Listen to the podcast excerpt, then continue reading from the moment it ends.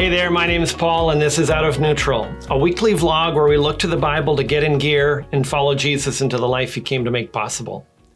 Today, I want to talk about the verses that refute predestination. Have you ever heard Christians talking about predestination and wanted to object? They were only telling half the story. Ever read that God chooses to save some people and not others, and wanted to point the person to some verses they hadn't considered?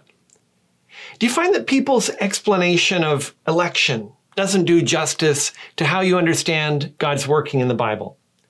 Let's consider some of those verses together. The first kind are the verses that offer salvation to everyone. John 3:16 seems to refute the idea that God chooses to save some people and not others.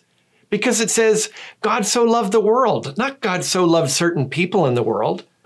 And it clearly says that whoever believes in him receives eternal life. Also in Acts 2:21, it declares that everyone who calls upon the name of the Lord shall be saved. The problem with using these verses to refute the idea of God's election is that they only affirm what almost all Christians agree. Everyone believes that God's love for the world was demonstrated at the cross, and those who trust in Jesus receive eternal life.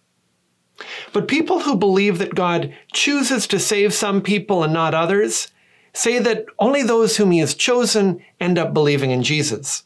Because without God's prior working in people's hearts, they would never turn to him. That's why John that's why Jesus says in John 6:44 that no one can come to me unless the Father who sent me draws him. Uh, the second kind of uh, second kind are the verses that say that God wants everyone to be saved.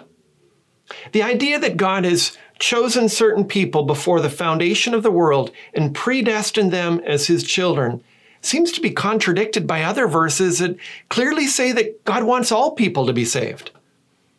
In 1 Timothy 2 4, for instance, it says that God desires all people to be saved and come to the knowledge of the truth. Or in 2 Peter 3 9, it says, The Lord is not wishing that any should perish, but that all should reach repentance. What people sometimes miss is that these verses aren't saying that God desires and will ensure that all people will be saved. The rest of the Bible is clear that that's just not true. All Christians agree that God doesn't like it that people reject Him and turn to sin and destruction. But the reality is that many do. The only difference is between Christians is how they think people come to believe. Is it just because those people who do are more humble and spiritually sensitive? Or is it because God has chosen them and drawn them to himself? Neither of these verses answers that question. The final kind are the verses that say that Jesus died for all people. There are verses in the Bible that say that Jesus died for all people, not just the elect or the chosen. For example, 1 John 2 2 says that Jesus is the atoning sacrifice for our sins, and not only for ours, but also for the sins of the whole world. Uh, similarly, 2 Corinthians 5:14 says that Jesus has died for all. While these are great statements of the amazing grace of Jesus' sacrifice, everybody agrees that these verses aren't saying that Jesus' death on the cross has resulted in the forgiveness of every person in the world. People must still personally repent and believe in Jesus to be forgiven. And other verses teach that it is God who enables people to rep- repent and gives grace for them to believe. When people say that God uniquely set his love upon those whom he chose to save, they're not saying that God doesn't love the whole world or that Jesus' death on the cross isn't big enough to redeem even an infinite number of sinners. All Christians agree on those truths. What they're saying is that humanity was too addicted to sin to turn to Jesus for salvation.